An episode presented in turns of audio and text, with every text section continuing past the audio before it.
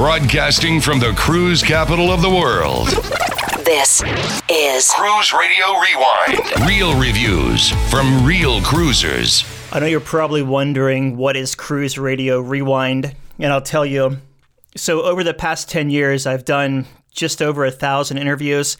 Some of them have made it to the podcast, some of them have never seen the light of day, and some of them only aired on the Cruise Radio show on Sunday mornings here in Jacksonville when that was a thing. So, I'm taking the best of the best and I'm going to repurpose them for Cruise Radio Rewind. And um, let me know what you think. Do you like it? Do you hate it? Please give me your feedback either way. Doug at cruiseradio.net or hit me up on Facebook, Instagram, Twitter, and let me know if you want to hear more of these. On today's Rewind, it's an interview we did with Captain Eric Bryson, a river pilot in Jacksonville, Florida. These are the guys that navigate the ships up and down the river. You may have seen the pilot boat before out in the ocean, bringing the pilot to the cruise ship or picking the pilot up when you're leaving port. And Captain Bryson was one of those guys. I hope you enjoyed this interview. You've heard about them, perhaps you've seen them while you're cruising. Uh, sometimes they've been referred to as river pilots, but they are f- officially uh, called harbor pilots, and we're so excited and happy to have one with us here today. Captain Bryson, welcome to Cruise Radio. Well, thank you very much for asking me here. First of all, tell us a little bit about yourself. Well, I've been a harbor pilot in Jacksonville for 20 years. I graduated from the Merchant Marine Academy, the United States Merchant Marine Academy, in 1977. I began my formal maritime training at the age of 12 on the sailing ship Joseph Conrad.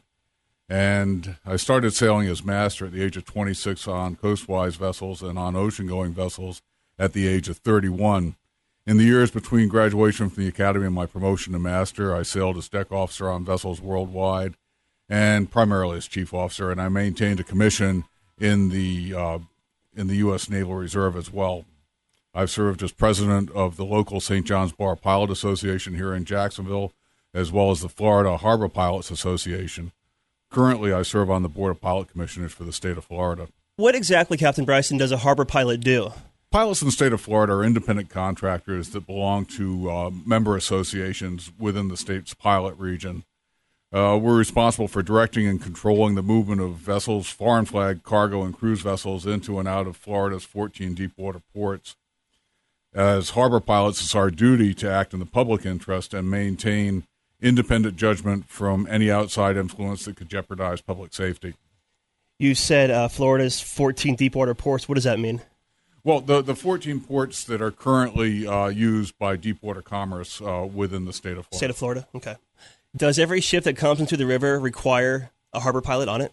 All non U.S. flag cargo and cruise ships must take a state licensed harbor pilot when entering and leaving ports in Florida.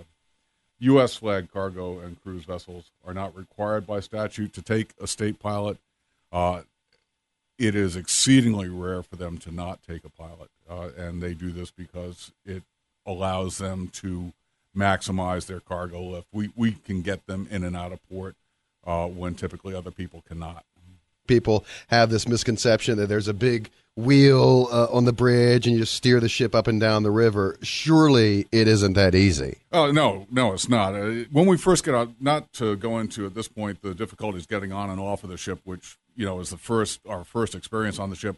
When we get to the bridge of the ship, our job is to familiarize ourselves with the ship's navigational equipment and performance characteristics, uh, the working condition of the machinery, as well as our ability uh, to communicate with the crew on the bridge. While English is the language of the sea, it's not spoken well by every nationality. Sometimes the process is distilled down to 20 or 25 unidiomatic words of English. In the course of piloting vessels, uh, we have to remain constantly vigilant. Uh, the slightest lapse in concentration can really result in a major disaster. The magnitudes of the risks involved are, are very high loss of life, uh, massive environmental damage, uh, massive property damage. In the in, and for us, in the event of a significant incident, we face not only the loss of our license, but the end of our career, uh, personal financial ruin, and massive uninsurable liabilities, as well as the possibility of imprisonment. And let me just uh, interject uh, here at this point, um, since you kind of brought it up. Let us back up a minute and, and take us through the process, because as you mentioned, the dangers initially from getting onto the ship. Let's start with that. Well, the transfer process from the pilot boat to the vessel, or vice versa, from the vessel to the pilot boat, is one of the riskiest parts of our job. Uh, we have a very high risk profession. Uh, the risks we face are unlike those faced by other mariners, and having been in the maritime profession for a substantial amount of time prior to becoming a pilot, I, will speak to that personally. Uh, we're transferred from, pilot boats, moving to vessels at sea, often during poor weather conditions, you know, heavy seas, uh, just very dangerous. This involves transferring while the pilot boat and the vessel are moving differently and at different periods, and judging exactly the correct moment to mount the pilot ladder and climb up to 30 feet up uh, to the main deck uh, of the vessel requires a lot of practice and skill and a lot of trust. Because there's no there's no safety line. You don't have a, a no. You know, uh, you know I, have heard it suggested that we use a safe a safety line, but that only works in a static environment. When right. everybody's moving together, you can tend a safety line correctly. Because it could but, probably be more dangerous than. Oh, oh yeah. I, I I don't want somebody holding onto a line, anticipating what I might do, and then pulling me off of a platform. You know, I, I've I've gotten on ladders and gotten to the top of the ladder to find the ladder completely unsecured and and two crew members standing on the ladder holding it over the fish plate so it didn't move. It it, uh, it was exciting. Wow. Uh, but you know, it's seriously, it, uh, pilots are frequently injured. I've been badly injured uh, in in a, in a boarding accident, and uh, it, it was nine months of uh, pretty intense rehabilitation before I could even go back to work. pilots are frequently injured, and sometimes they're killed. I, uh, speaking directly to Doug and his great uncle, uh, when he was uh, a Maryland pilot, was was killed. I mean, it was a horrible tragedy for the family. And I, mean, I know your grandfather spoke often of it. It's, uh, uh, you know, it's a terrible thing, and it's just part of our life. All right, Captain. Do you have some time for uh, listener questions? Sure. excellent. Excellent. This from uh, Tim in Bangor, Maine. I was on the navigational bridge on the Celebrity Solstice back in 2010, and they said they're going to digital charts.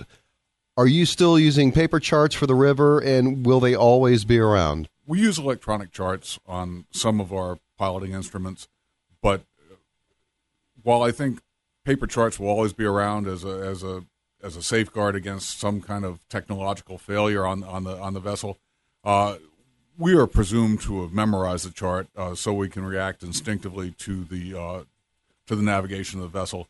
Uh, we do not refer to the charts as part of our minute to minute navigation on the vessel. This next one is from uh, John down in Tampa. Uh, do you find that private boaters are respectful for the most part, or can they be rude when you're navigating a ship?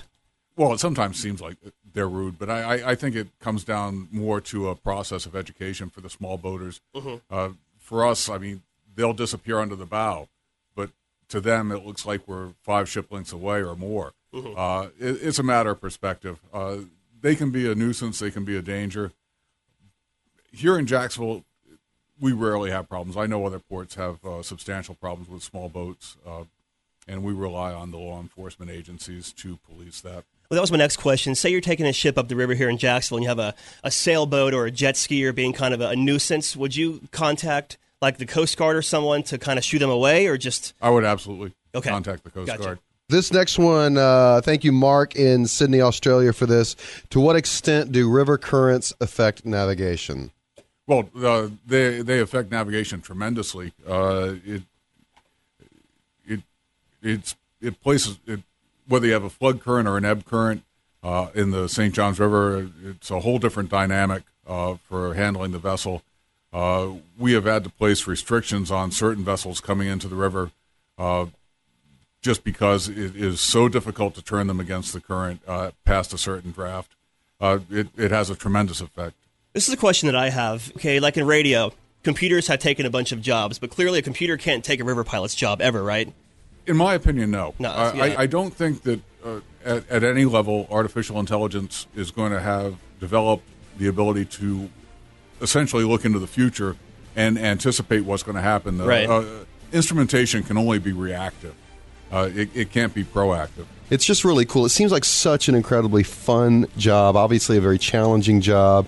Uh, is it as is it much fun as it as it appears? Oh, it certainly can be. I mean, it's a tremendously fulfilling job. It's it's a difficult job, and I, I know at the end of each task that I have accomplished something that I take pride in. Excellent. Well, Captain Bryson, Thank you so much for being with us on Cruise Radio. We appreciate it. Well, thank you very much for the opportunity. It's a pleasure to meet you both. So, this is what Cruise Radio Rewind is going to be. You just heard your first episode of it. Let me know if you like it. If you don't like it, drop me a line, doug at cruiseradio.net, or hit me up on Facebook, Twitter, or Instagram. You're the reason why I do these shows. I really do enjoy them, but I want to make sure you enjoy them as well. Thank you so much for being here. We'll see you on Thursday.